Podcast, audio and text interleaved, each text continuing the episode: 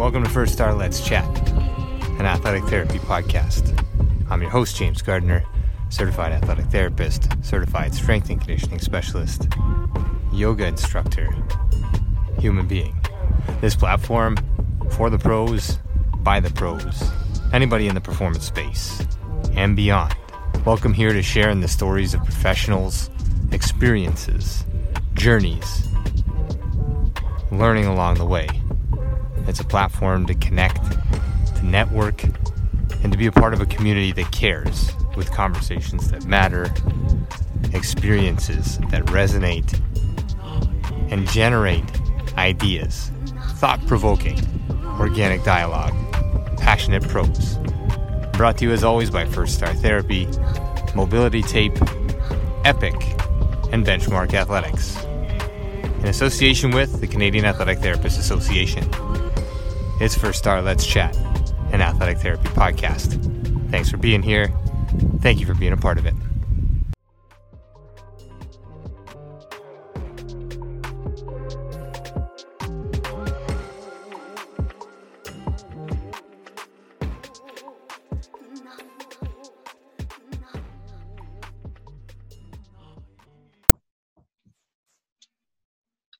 Okay, I think we're rolling. So let's roll here. This is uh, First Star Let's Chat session 36. This is the OCAA panel this evening. Uh, joining us, we have guests from across the OCAA. We're going to talk about uh, athletic therapy in this time, athletic therapy in the collegiate setting.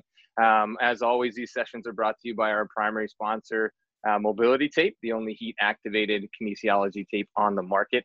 Um, Jay and his crew at Mobility Tape is willing to open this offer up one final week here. So uh, the next five people to join up for the memberships for the CEUs will be sent a roll of Mobility Tape free of charge uh, from Mobility Tape and their crew over there. So uh, feel free to jump in. You can do that through under courses on our website, firststartherapy.com.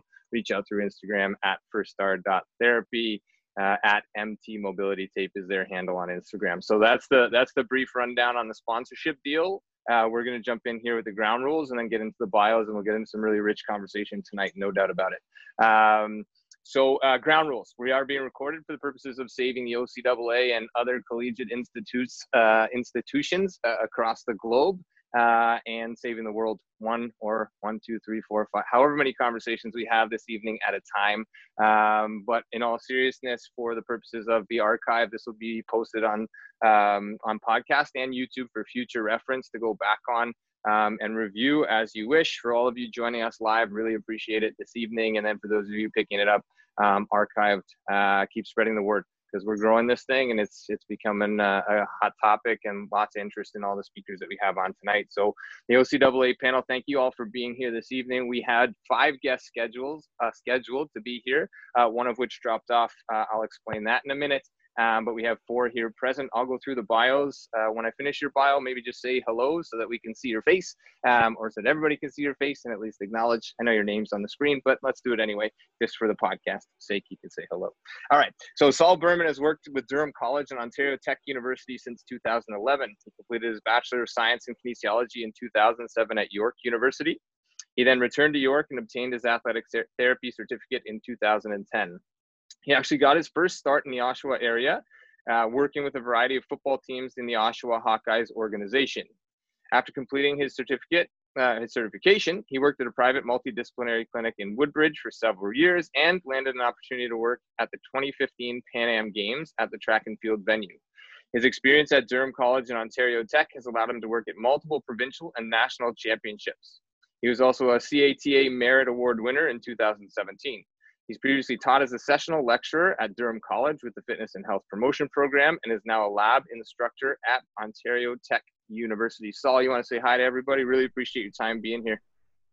Hey, James. Thanks so much for having me. A big fan of the platform you've created here. So, and uh, of all the people on the panel. So, really excited to uh, be on today. Thanks so much. Yeah, no, and the beard is looking nice in COVID. I don't think I've seen you with the full beard working, so congratulations on Work that as progress. well. Yeah. Yeah, no, really appreciate you Pandemic, being here, um, and, and look forward to you sharing uh, all of your opportunities and, and your experiences with everybody. So uh, we'll jump right back into the bios here with our next one. Jennifer Bell is a graduate from the athletic therapy program at York University. She's been a certified athletic therapist for over 15 years. And providing therapy to Humber athletes uh, at Humber College for 14 years. She has numerous continuing education courses that she implements in her treatments and is currently pursuing her master's in human kinetics. Jennifer sits on numerous committees, both provincially and nationally, and is committed to lifelong learning and promotion of the profession. Outside of Humber, Jennifer has had the pleasure of working with the national lacrosse teams, including winning the World Championship in 2015 and the National Artistic Swimming Program. She's a busy mom to three young children, ranging in age from two to seven years old, and is involved in her local sporting and school communities. When she has free time, keyword being when, uh, she enjoys hiking, reading, and getting together with family and friends. Jen, thanks a lot for being here, especially for uh, you know a, a, busy life, obviously for you, and and getting the kids set aside so that we can have some of your time as well. So appreciate that. Thank you for having me, James. Yes, when I have free time, I join into to panels like this and uh, make sure to check you out. it's great to have you and, and such a, a, wealth of knowledge and, and you know well known through Ontario certainly and, and through the CATA through the education committee and all the things that you've been doing behind the scenes and and up front as well. So look forward to picking your brain and seeing where things are at, where things are going uh, in your world as well. So appreciate you being here.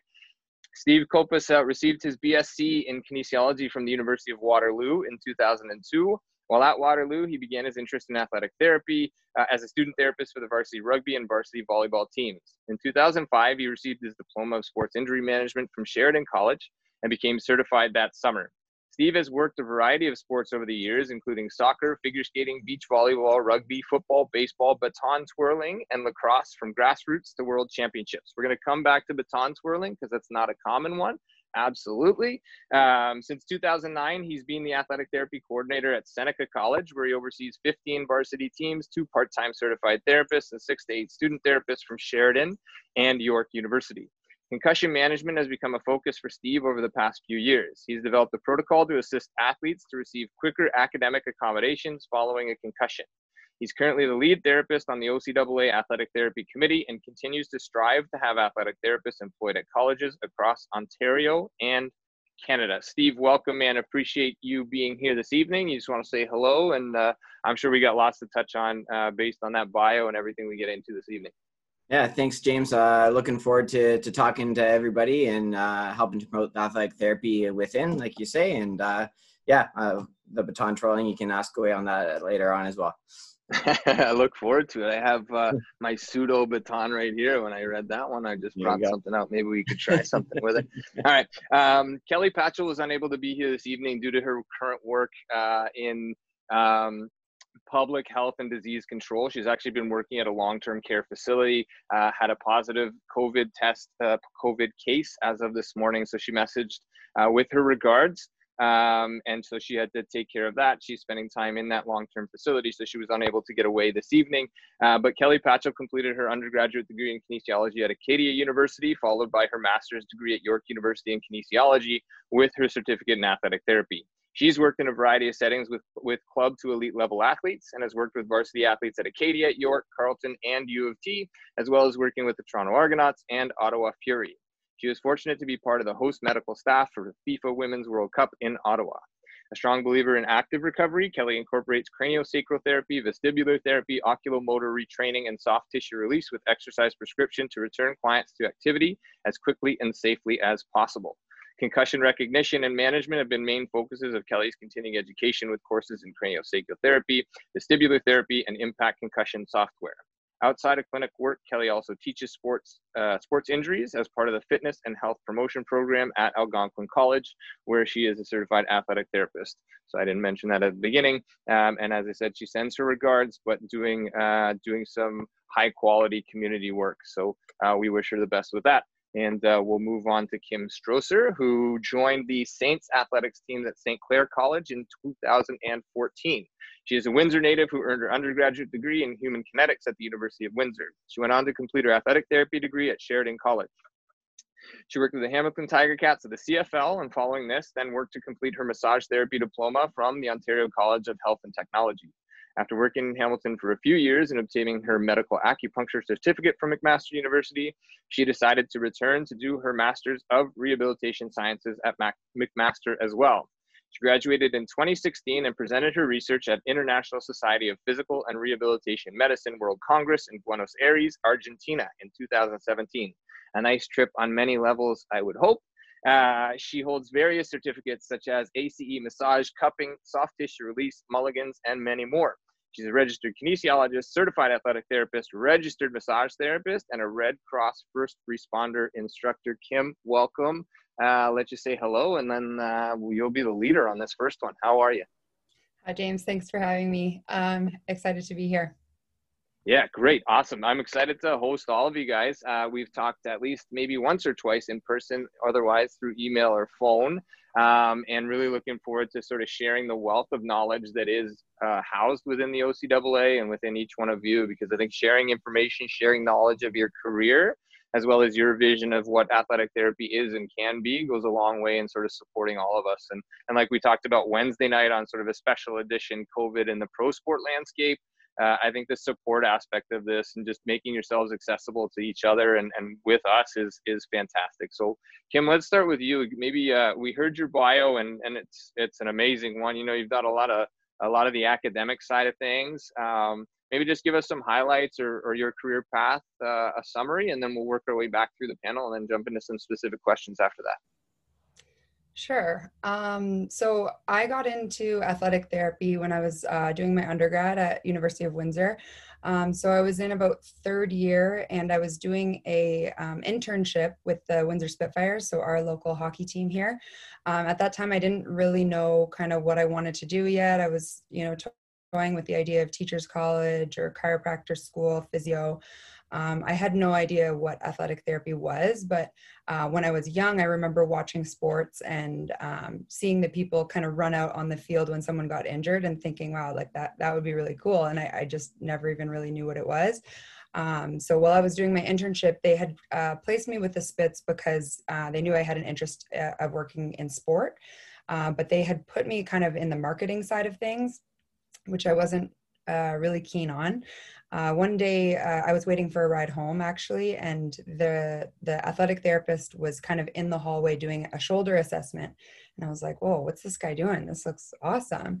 So I just I started asking him questions, and um, I was really uh, intrigued by it. And um, very soon after, I think like the next week, I was switched into an internship with him, um, and that was Joey Garland. Um, so he was kind of my first experience with a, a certified athletic therapist, and um, he really shaped kind of the way that my career progressed. Um, he told me about Sheridan College. Um, I I applied. I ended up getting into the advanced standing program, so I started um, in their second year. I had an amazing um, experience at Sheridan. I met a ton of great people. The the teachers there, everyone kind of that I met was really influential in in kind of my my career. Um, and after I graduated, I, in between graduating and um, uh, writing my certification exam, I had got an opportunity to work for the Ticats for their training camp. Um, at this point, I was actually offered a job at the Detroit Medical Center, which I was so excited for because I, I, was ready to move home. I had been away for three years, and um, I was excited to work, you know, at a facility that um, treated pro athletes. Um, so it turned out I was almost done training camp, and uh, the DMC had got back to me and said they actually wouldn't be able to sponsor my visa. It was going to take too long, and they needed someone to be able to start right away. Um, so I was crushed. I was I was really devastated. Um, but the the Ticats were like, "Well, this is great news. You know, you can stay on for us for the season." Um, so I ended up staying uh, for the season, and it probably was the best thing for my career. I met a ton of great people and doctors and other practitioners, and then I ended up staying in Hamilton for another about three and a half years. I worked at a couple multidisciplinary clinics. Um, and then in 2012, the athletic director at St. Clair reached out to me um, and asked if I would be interested in, in um, covering a short term contract for a medical leave um, and I was in no position to kind of leave my full time work um, to go home for a short term contract, but I really, really wanted to, you know, try my hand at the college or university setting. So I uh, kind of schmoozed my boss and, and made him let me take this kind of eight week contract. Um, and it worked out really well. And um, I, I kind of went back to work in Hamilton and I continued to cover some uh, field coverage for St. Clair when they traveled out to me in Hamilton. Um, and at that time, they were building a like a $26 million sports complex, and they had said, you know, just like hang on, we, have got a spot for you as soon as um, our new sportsplex opens. Um, so for about over a year, I was traveling back and forth from Hamilton to Windsor, working two days a week in Windsor, and the rest of the week in Hamilton.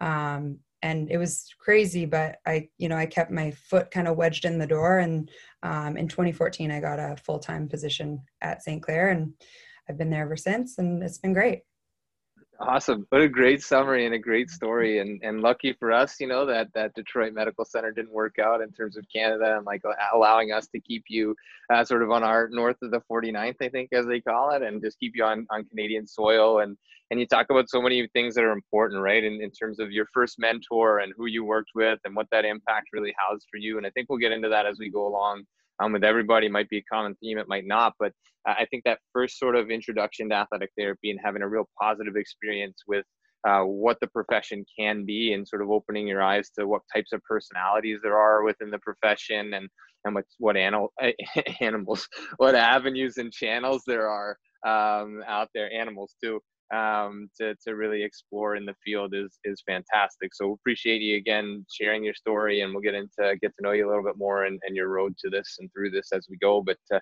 let's move on to Seneca. Steve, how, how about you, man? Just summarize uh, as best you can.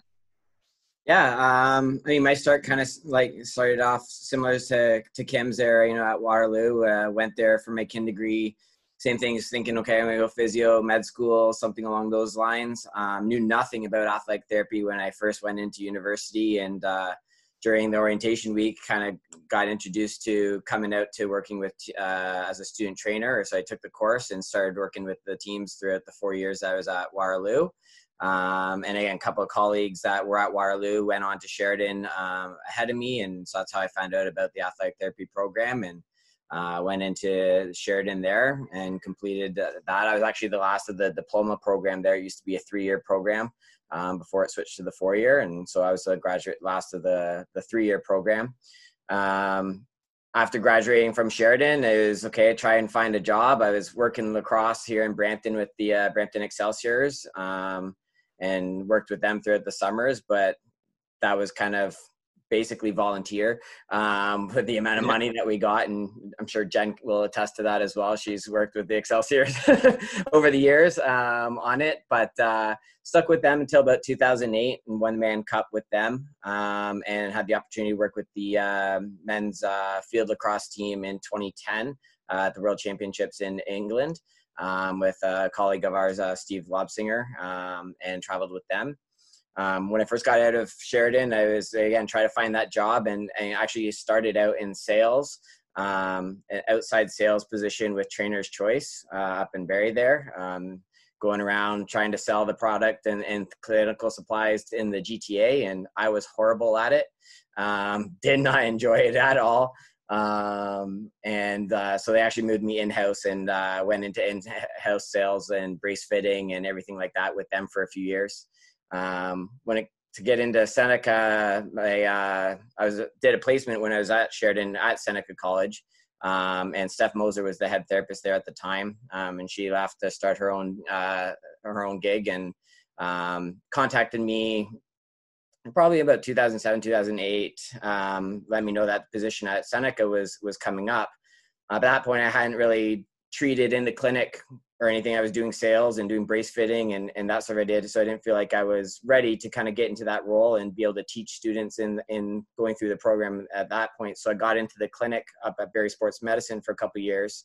Um, the position came around again at Seneca and she mentioned it to me again. And so I applied and got talking to the athletic director and she remembered me as a student there and got started in 2009 there. Um, it was as a, it was a part-time position at that point and I fought to kind of get it into a full-time role by 2015 and so i've been there since 2009 full-time since 2015 awesome. What a what a cool road. And and i mm-hmm. think it's i think it's so awesome to hear athletic therapists and just kind of follow the path and the journey as we go along. It's it's different but it's similar. And and as you're speaking i'm kind of just jotting down notes and and you know when we get out of school we're constantly in the moment that we're in we're searching for a job you know what i mean like when we're embedded in that moment we're trying to find like that perfect fit or trying to find something mm-hmm. but then in looking back you know, now retrospectively looking back at those times, it it, it's not so much about the search, but it's actually that turns into the building of what you're where you are now, right? Like looking back over time, that kind of built you into who you are, built relationships along the way.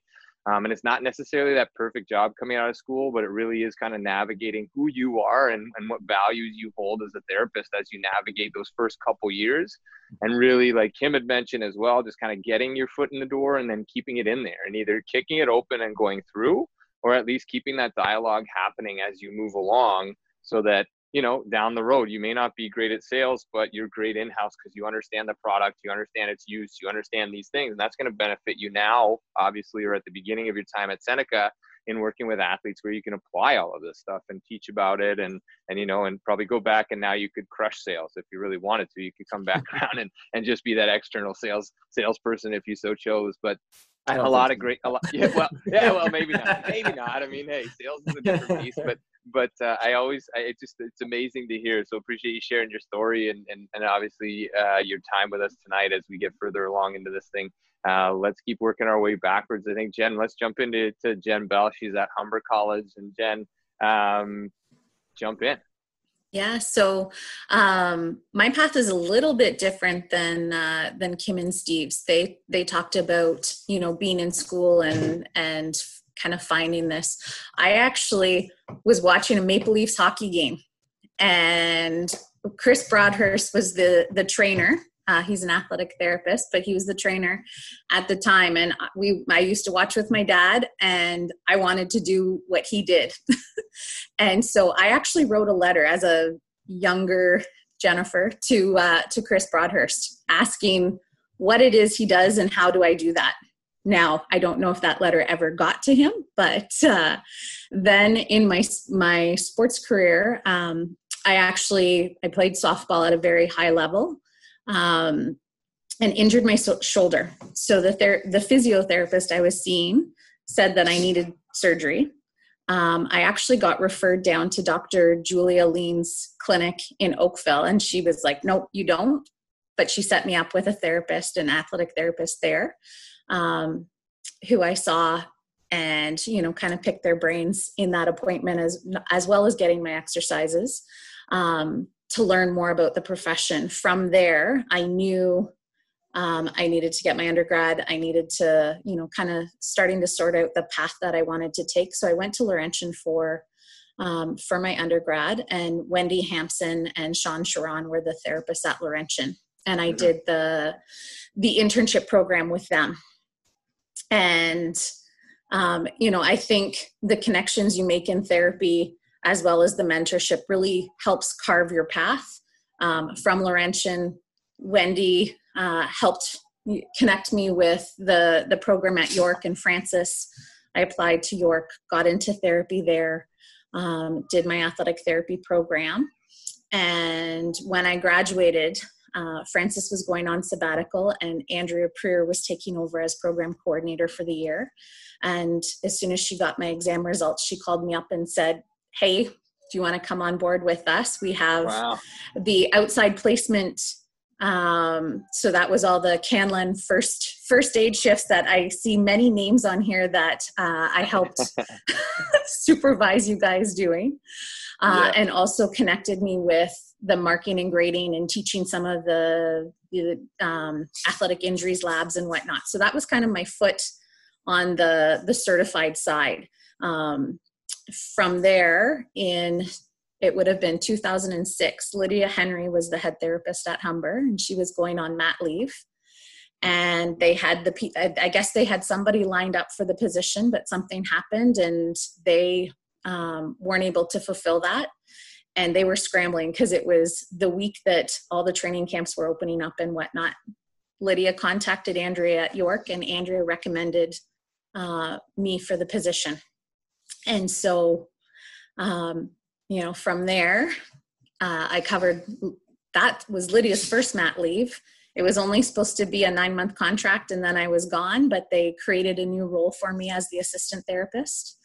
Um, so I stayed on, covered her next mat leave, um, and then she decided to to focus more on her osteopathy, and I got hired as the the head therapist uh, at Humber. And so it's it's kind of funny the connections you make um, as well when i was a student i was working i was looking for something to keep my hands in it when i was was a student and i went home and i worked with andy plater with the lacrosse team wow. in owen sound yeah.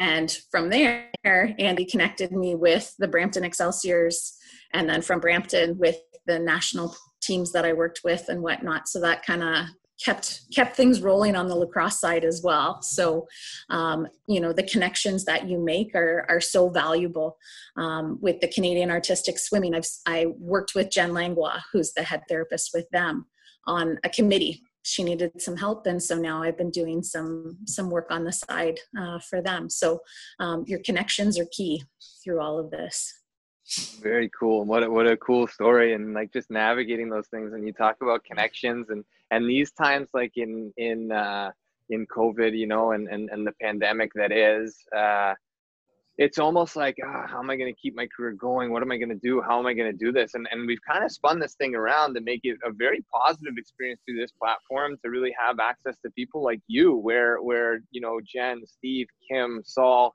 uh, everybody who's been on here in the past and will be on here in the present, really making themselves available um, to, to be mentors and mentees with each other and working together and, and creating that network uh, without having to be uh, necessarily in the clinic or I oh I never got to have my placement with Jen. I wish I had. Well, here you go. You have an opportunity now to sort of you know feel out your story, see who you are as a therapist and as a person. And I think these are really important conversations to have.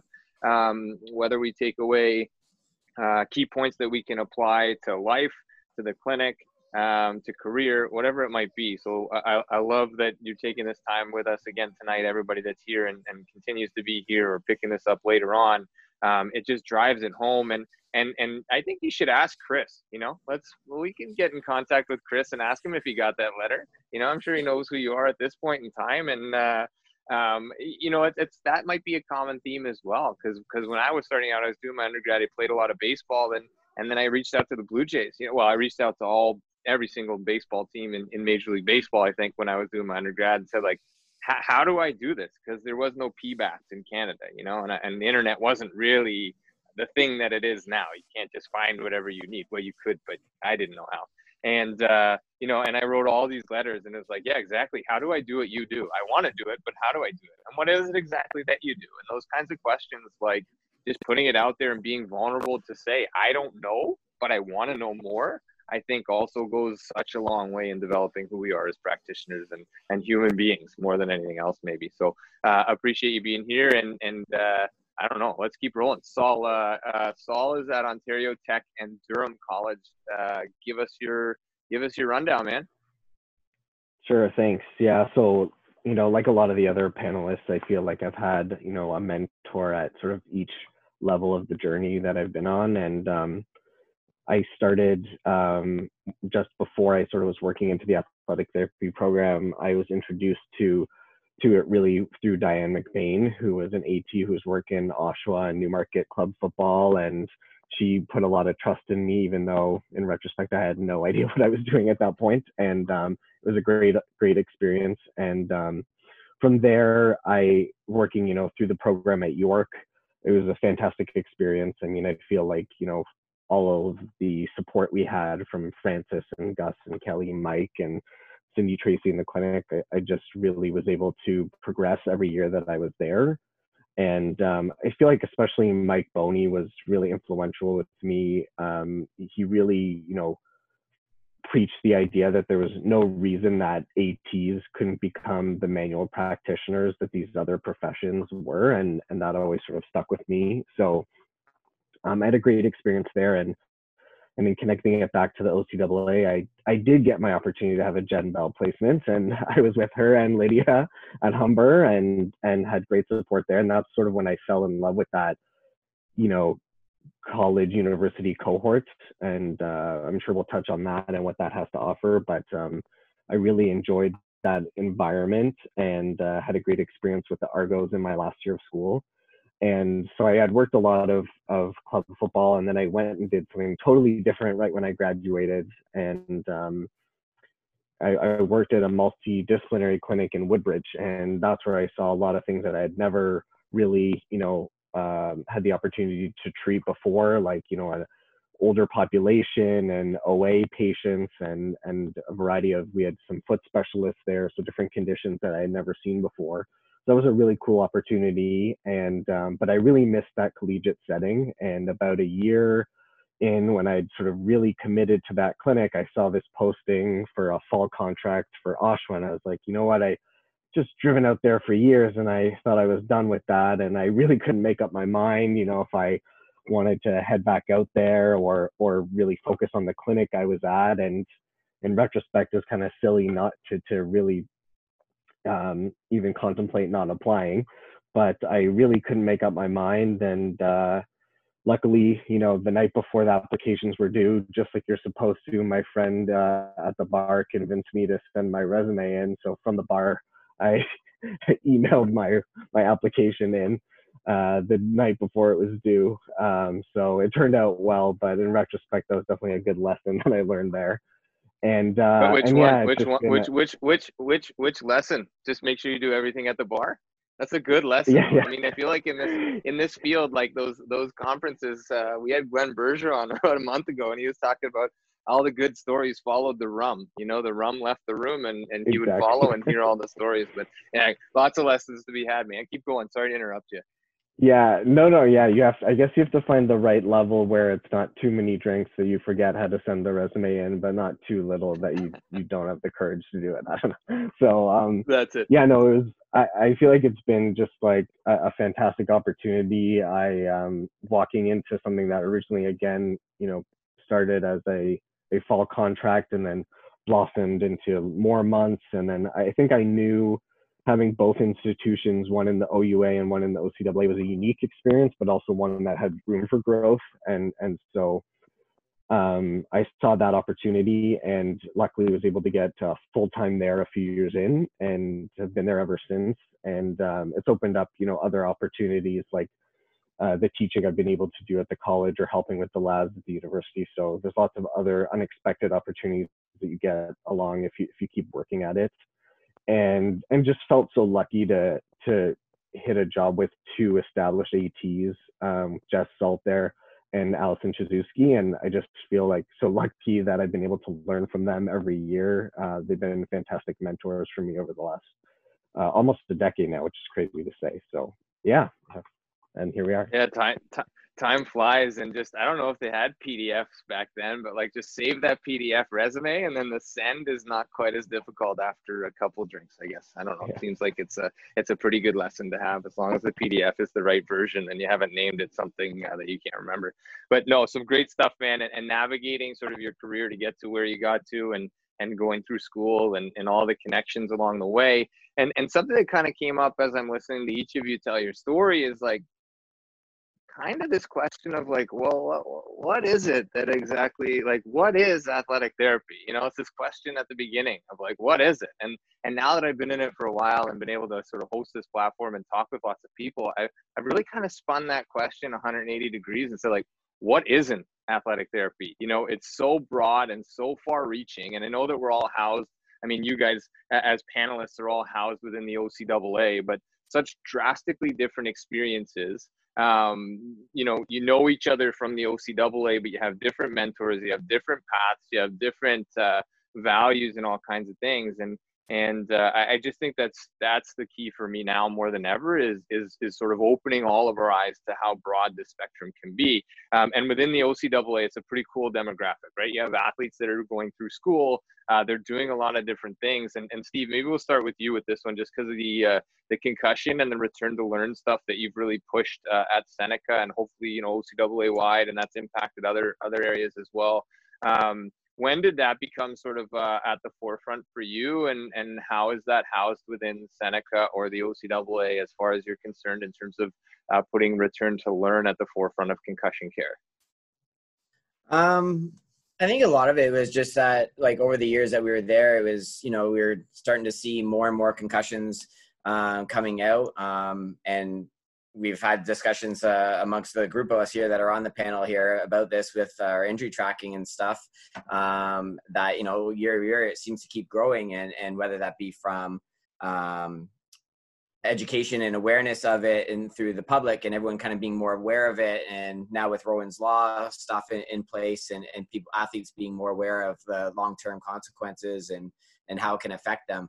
Um, the return to learn aspect of it was we were having a our, our sport med doctor and us were having a real hard time with our athletes on them being forced to continue to work through their assignments once they've sustained a concussion and taking a long time through the counseling department to obtain those academic accommodations.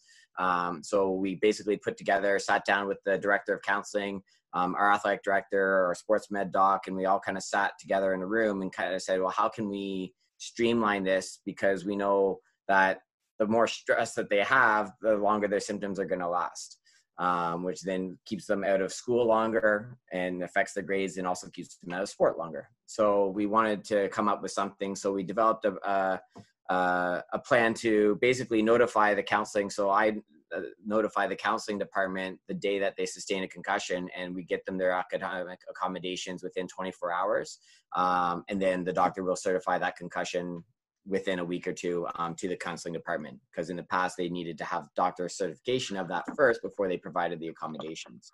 So we're able to get the athletes their accommodations within 24 hours which takes that stress off of their their shoulders when they once they sustain a concussion because that's always the first thing out of their mouth when they tell them that they need to rest for for a little bit and that first 24 hours they say well i have a test tomorrow or i have an assignment due tomorrow.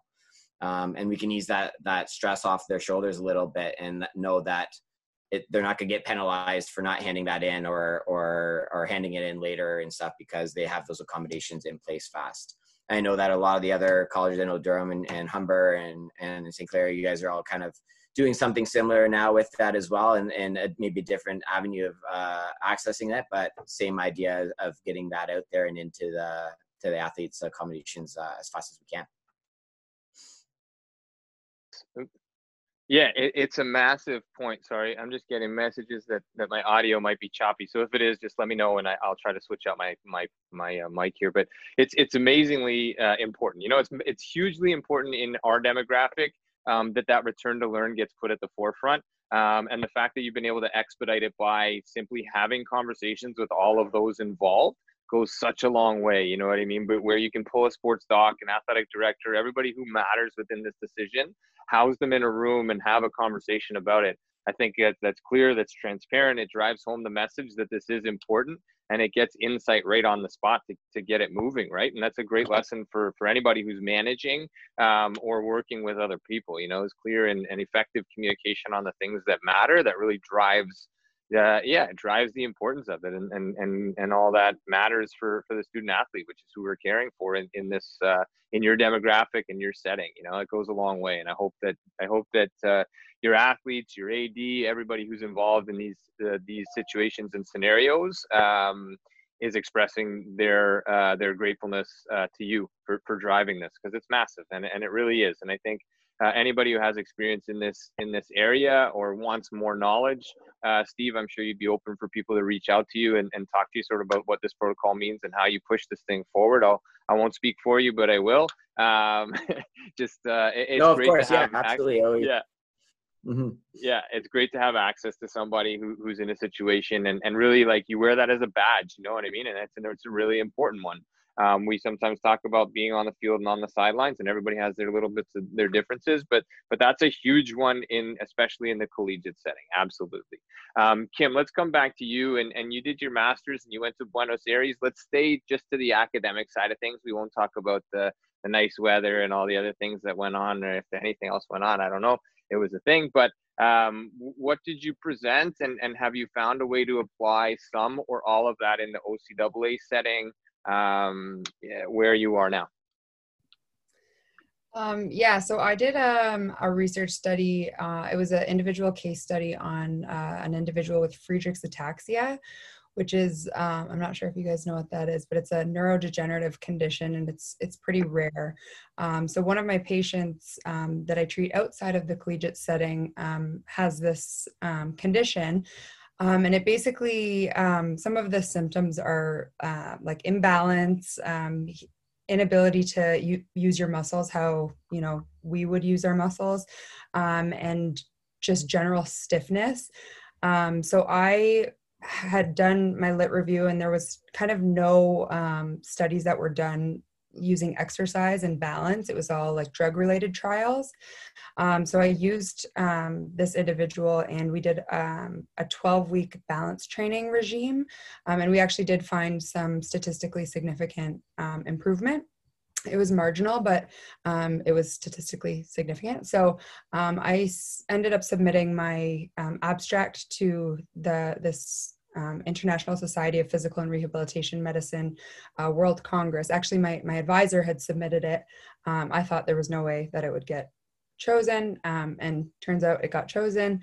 Um, so, yeah, I presented my abstract there in Argentina, um, and it was amazing. It was um, a once in a lifetime kind of trip. It was the Congress uh, is the majority is um, physiatrists uh, and um, sports med docs, um, but it was a really great opportunity to kind of present my work and uh, network with like-minded practitioners. No, very very cool, and congratulations on getting that done. Not too many people get to do any of that, you know, and and uh, you, you talk about sort of like balance and its importance and and uh, I don't know. I, have found over the time, over the last little while in working with athletes, both from the highest, let's call it the highest level, pro level, and then back down to amateur, really focusing in on like that proprioceptive quality effort goes so much further than maximum, you know, maximum velocity or maximum force, uh, maximum exertion, these kinds of things.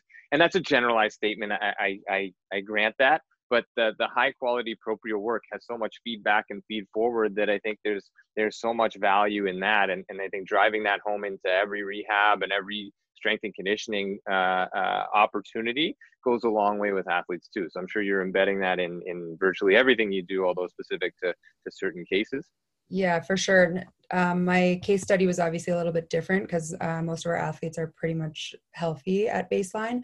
Um, but yeah, like you said, I, I, incorporate proprioception and balance into all of my uh, rehabs, especially you know concussions, um, anything ligament wise. Um, so so that kind of balance training niche I've kind of created is um, I've I've been doing it a lot with athletes for sure. Yeah, it drives the level of intent as well. Like neural drive is a thing that people use in terminology, and then other people are calling it uh, I don't know, uh, art, art, articular focus, and there's just different language for it. But really, when there's intent in what you're doing, um, the balance component challenges the brain to be involved heavily, and, and that kind of draws in our athletes and our population to concentrate a little bit more, maybe, uh, in terms of what they're doing. So, some great stuff. Uh, Jen, let's switch gears back over to you. And uh, you've been at Humber for a while, right? So, how do you keep it? How do you keep it fresh? 14 years is not, uh, it, it's interesting because every one of you is not at the place where you started. You know what I mean? Like everybody went away, they found something, they came back around to it. They might have ended up where they started, but they didn't stay there the whole time. And even if you are in the same place where you started, physically, you're not in the same place where you started. So, like 14 years in one place, let's call it the same place. Uh, you, have grown, you've changed gears a lot. Uh, how, do, how do you keep it fresh for you, specifically as a therapist? What do you do for you to kind of keep yourself uh, on your toes learning interested engaged? It's that it's the lifelong learning aspect. I mean um, you know when i was first starting out i did a lot of the weekend courses the anne hartley courses um, you know soft tissue whatever i could um, you know financially and and feasibly take um, you know i took them. Then it uh, turned into doing uh, my master's, uh, and that has really kind of helped keep me fresh and you know new perspectives, different way of thinking, uh, and whatnot. And then also um, now, I, I guess, like later on, since I've been certified for 15 years, I'm finding that um, seeking people that treat the way I'm interested in treating. Um, mm-hmm. So you, I've been in following, you know, Scott and Jamie Livingston a lot. Um, you know just finding other practitioners that kind of have a, a similar approach and you know so i listened to a lot of uh, you know the roundtables that that they were doing um, through covid and and connecting with some of their guests and and you know on instagram and following those people and and looking at their perspectives and then investigating it further so um, you know not just taking what they're saying for face value but investigating that um, you know on the the academic side a little bit um, just to you know keep things keep things fresh um, you know, as well when you're, I mean, yes, I've been at Humber for 15 years, but I've seen lots of coaching changes. Uh, the athletes are always different, and that also drives you to to keep things fresh and and change your approach because you know coaches have different things that they buy into different communication methods you know all that type of stuff and you have different athletes too. So um, i've seen a wide variety of injuries um, some crazier than i ever thought that i would. Um, you know so that keeps you on your toes as well. It's just you need to you need to keep moving forward yourself when you're in one spot for so long so that way um, you're not getting stagnant and you're not plateauing uh, as a as a professional.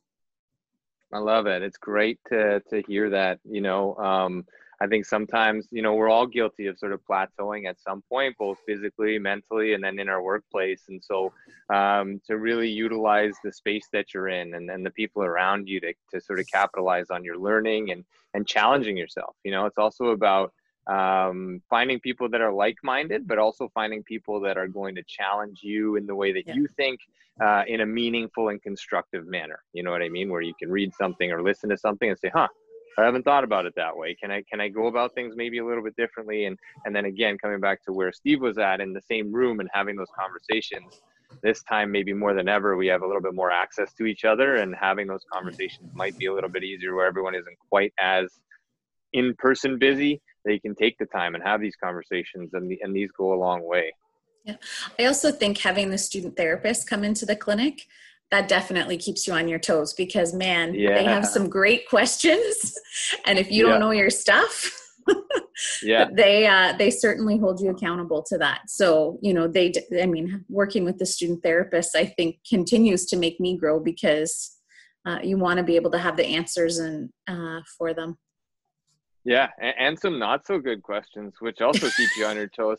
Student yeah. therapists and, and and colleagues alike. You know, I've been in the I've been in the university setting as well, and and with colleagues and student therapists. You know, um, just yeah, it's a variable environment. You know what I mean? Yeah. It, it, this is uh, this is high level athletics, but in the therapeutic setting, right? Like everything's evolving constantly and moving, and there's so many uh, moving parts to it that you never really know what you're going to get. So, uh, eh, yeah, definitely, and and con- continual growth and and evolution as a therapist is, um, I would agree, 100% top top of mind. Saul, you work in sort of a, a double cohort, right? Like you're working at Durham and uh, and Ontario Tech. Uh, how does that work, and how do you navigate sort of time and space uh, allotments within sort of uh, yeah the OUA and the OCAA? How does that work on your side? Yeah, it's definitely a, an interesting setup, and uh, we're lucky that both schools are really supportive of our department. So um, there's definitely some difficulties at times trying to navigate space and time, like you said. Uh, I'm a shared service between both institutions, so you know all the the regular scheduling difficulties that we all try to um, you know match up once we get the season released. We've got to sort of factor in four soccer teams instead of two and how their schedules might conflict and whether or not you know oua hockey um, may com- conflict with some of my ocaa sports things like that. But again i think we're able to succeed because of the support we have. So um, from a staffing perspective again we've had a lot of support with the three full-time um, ATs that we have and um, getting support from some contract therapists as well. And uh, the student support, like Jen mentioned, um, has been excellent and uh, keeps me on my toes as well. It keeps me grounded for sure. Um, and yeah, there's there's only differences I think between the populations. Um, some more similarities than I think people would think, you know. But there's definitely differences as far as um, the athletes and you know the coaching staffs sometimes you have to marvel at at some of the things that our our part-time coaching staffs are able to accomplish with the time that Mhm. they have and and the resources that they have um, and and then you marvel on the OUA side with what the coaching staff there is able to sort of envision and put forward to keep pushing in that high performance setting. So um, yeah, it's it's cool because we get to see a, a bit of both worlds, and uh, definitely it's a challenge um, at times um, to navigate the scheduling, but um, it's a really cool thing to see um, with the athletes and how they sort of mature over their their time there. You know that athlete that walks in and you can tell "Oh, you went to high school last year like you can really tell you know and then you know whether it be the college or the university and they've really matured over their four or five years or even over the couple of years if they do you know a college diploma or something um, it's really awesome to see. So um, yeah it's been a unique experience for sure but um, i think we'll, we're able to to manage it with a lot of planning and and support Yeah, and and and uh, what a great job in terms of like managing your time and and really kind of navigating that uh, from. Yeah, I I- don't know if anybody else does it, right? Like college and university in the same space, and and all these things within the OCAA and the OUA. So good for you guys. I mean, kudos. It's it's got to be uh, time management, space management, human management, personal management, all these things that you have to stay on top of as an athletic therapist. And and within the OCAA, we're seeing, you know, just in, in these conversations, seeing the variability within each setting is great because it shows you, shows me at least, and maybe everybody listening that that it doesn't always have to be cut and dry one way or the other. You know, you have foundational principles we live by, but um, the rest of it you can kind of make work as the situation allows, and that goes for the conversations you have, the networks you create, um, and how we sort of build the profession outward. So, uh, really great share, Saul. Appreciate it. Um, uh, just a reminder, next five in on the membership, uh, uh, Mobility Tape will send a free roll of their product to you. Uh, that's again through courses on uh, firststartherapy.com CEU membership. Let's come back around, Kim, to you. Worst injury you've seen in the college setting to date, and your response at the time or afterwards. Not like your response response, but you know, how did things go in managing of that? Um, hmm. I guess I don't know if this is the worst injury that I saw, but probably the d- most difficult to manage um, was a GH dislocation. But the way that it was dislocated was just, it was really stuck. And the person was like very much going into shock and um, difficult to calm down. Um, I don't know. I, I think that was probably like the most memorable for me because the the screaming was just really intense and um yeah just you know trying to to calm that person down or yeah I would I would say that's probably the one that I remember the most. Yeah, awesome. No, it's a great insight, and, and to put you on the spot like that, it's uh, it's, it's a tough one to answer, right? We've all we've all responded to different things over time and responded different ways, and you know, GH dislocations with people going white or passing out or just like going like ghost, and you don't know what's going on, or you've never spoken to them before, or it's an athlete you know. The situation dictates uh, our reaction or our response, um, most definitely, and and uh, again, coming back around to what Glenn Bergeron had talked about on one of our previous is like all of the trust that we build with our athletes um, creates the calmness in that scenario where they know that they're coming to you. You know what you're doing. Uh, the, the calmness isn't necessarily uh, the focal point. The focal point is the GH dislocation, but uh, that trust they have to, to come to us as athletic therapists and, and know that uh, they're going to get proper care and taken care of, I think goes a long way too. So uh, a great share. Saul, uh, words of advice to new grads. Uh, it can be one or it can be several words, but uh, what would you say in this at this point in time? Well, um, I think sort of like you know the story that we touched on, uh, and and Jen mentioned this earlier, but I think for new grads, it's to sort of the, the cliche of you know throw yourself out there and try to get as much experience as possible, and um, send in your resumes even when you are not sure that you should, and um, yeah, I think you know those cliches are there for a reason because it's true. I think you need to get a variety of experience, and I think the other thing for new grads is I just again because I feel so fortunate to be in the position I am, and um, not to seem like I'm seeking some sort of pity party, but I don't think there's anything necessarily special about me. I wasn't, you know, like an A plus plus student, so I like to sort of share those stories sometimes with new grads to kind of say, you know if you if this is you know an area that you're interested in working in there's no reason why you can't get here you know and and i think that goes for you know whether pro sport is your goal. I mean you've got to love what you're doing and that's a whole other avenue or working in a clinic and really being able to contribute there and you see these manual therapists and and it's going to be difficult and, and it's not going to happen overnight but if you keep working at it you can get there. And i think that's sort of the main message i, I would say is that um, don't be too intimidated. I, I still feel i used to have these conversations with our students especially one a few years ago lexi who is like an amazing student and she'd say like oh when does it click and and you think like i got it like i know what i'm doing and i'm like uh, I don't know. I've been here for eight years at that point, and I don't know when it's gonna click for me. Like, yeah. I'm still waiting. And she's like, "Uh oh, that's not good," you know.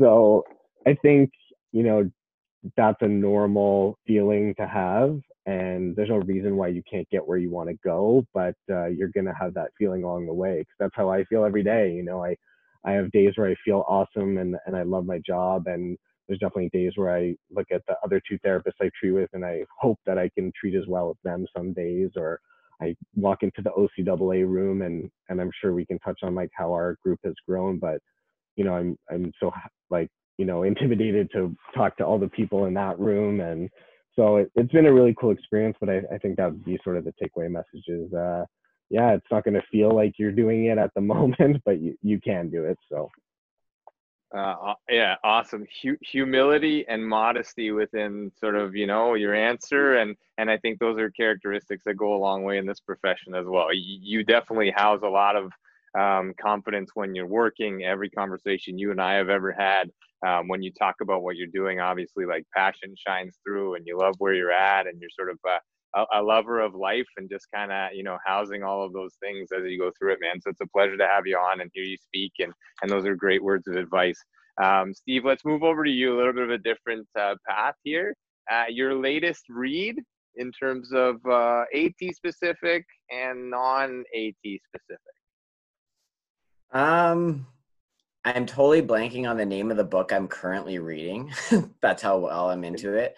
Um, yeah, title. No titles don't matter. They don't. I mean, it's a good story. I'm kind of pecking away at it a little bit. I, um, with everything with work, with COVID and everything, I, I kind of been redeployed. So I'm actually uh, we're doing groundskeeping at the college a couple days a week now. So on our breaks, I, I pull out the book and do a little bit of reading there, um, a little to try and just do something on our breaks a little bit. So um, but yeah, so I've been kind of reading that, and then AT specific things I've been reading most lately is is protocols on safe return from COVID. So, oh, beautiful, um, hey, spot on.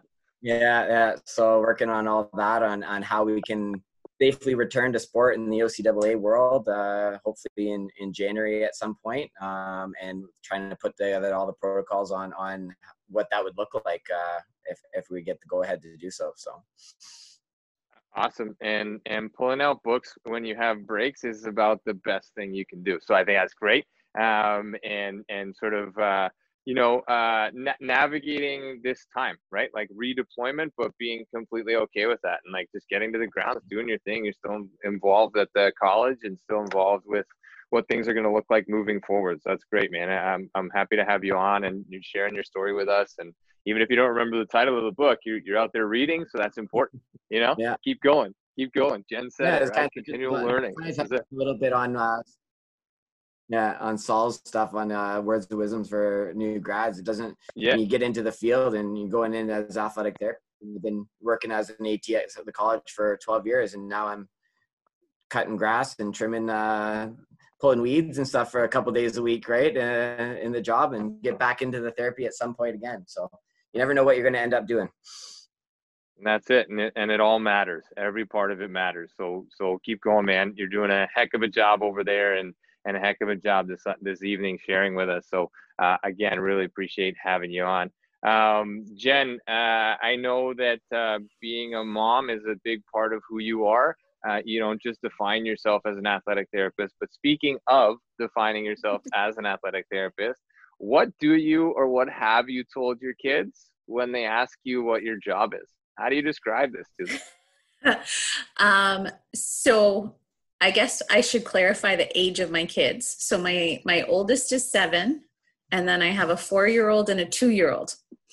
Um, my seven year old, when he was one, traveled with me with Team Canada for two weeks through a bunch of training camps we had. So he kind of he's always gotten it. He's always been, you know, he's been with mommy to pra- lacrosse practices and and you know got to shoot around with the guys and stuff like that. So he gets it, and he's just like, oh, mommy just fixes people. If they get hurt, she fixes them.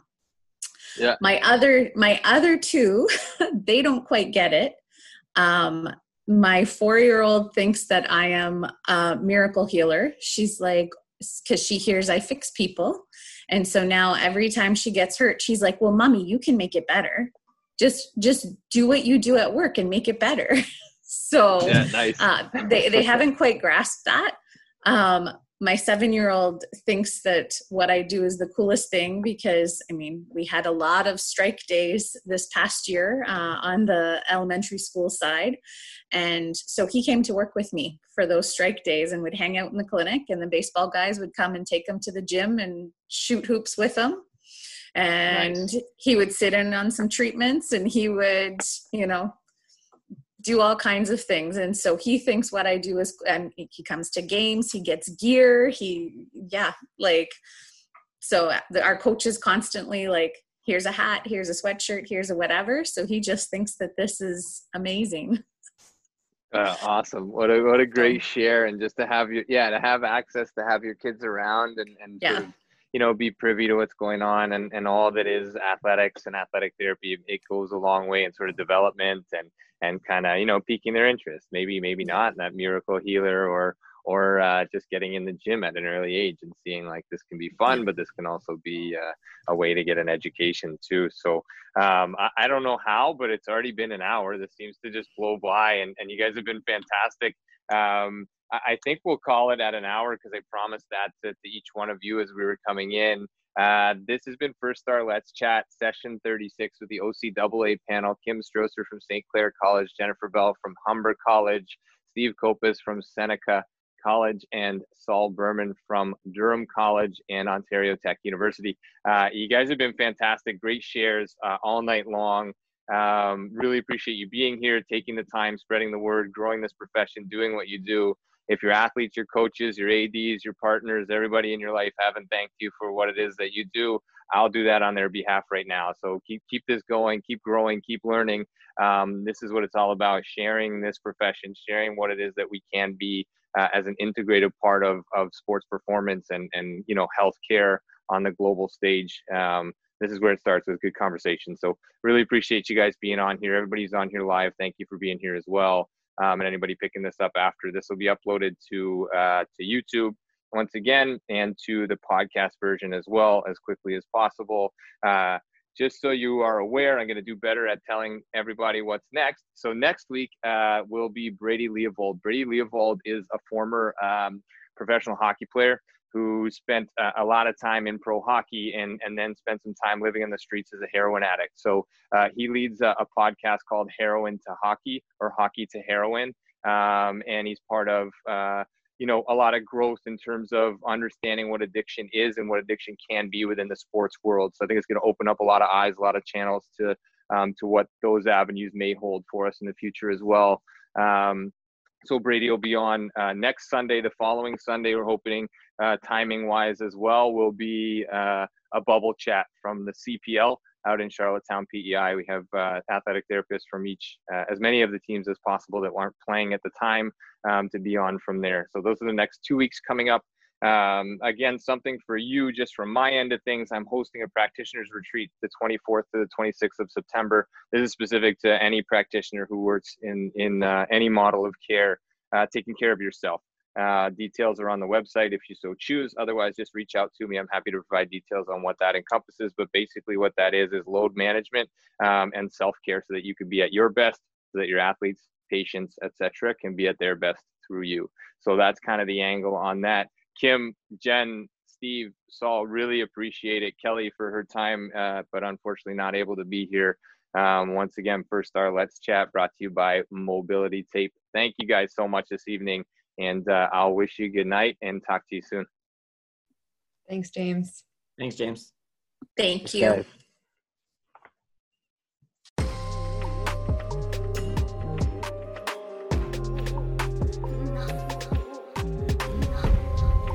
Thanks again for being here. Thanks for listening. Thanks for being a part of this community. Check us out online, firststartherapy.com. That's F I R S T A R therapy.com. Or email us with feedback, consult at firststartherapy.com. C O N S U L T at firststartherapy.com. On Instagram at firststar.therapy and our podcast host at let'schat.at. This is First Star Let's Chat, an athletic therapy podcast.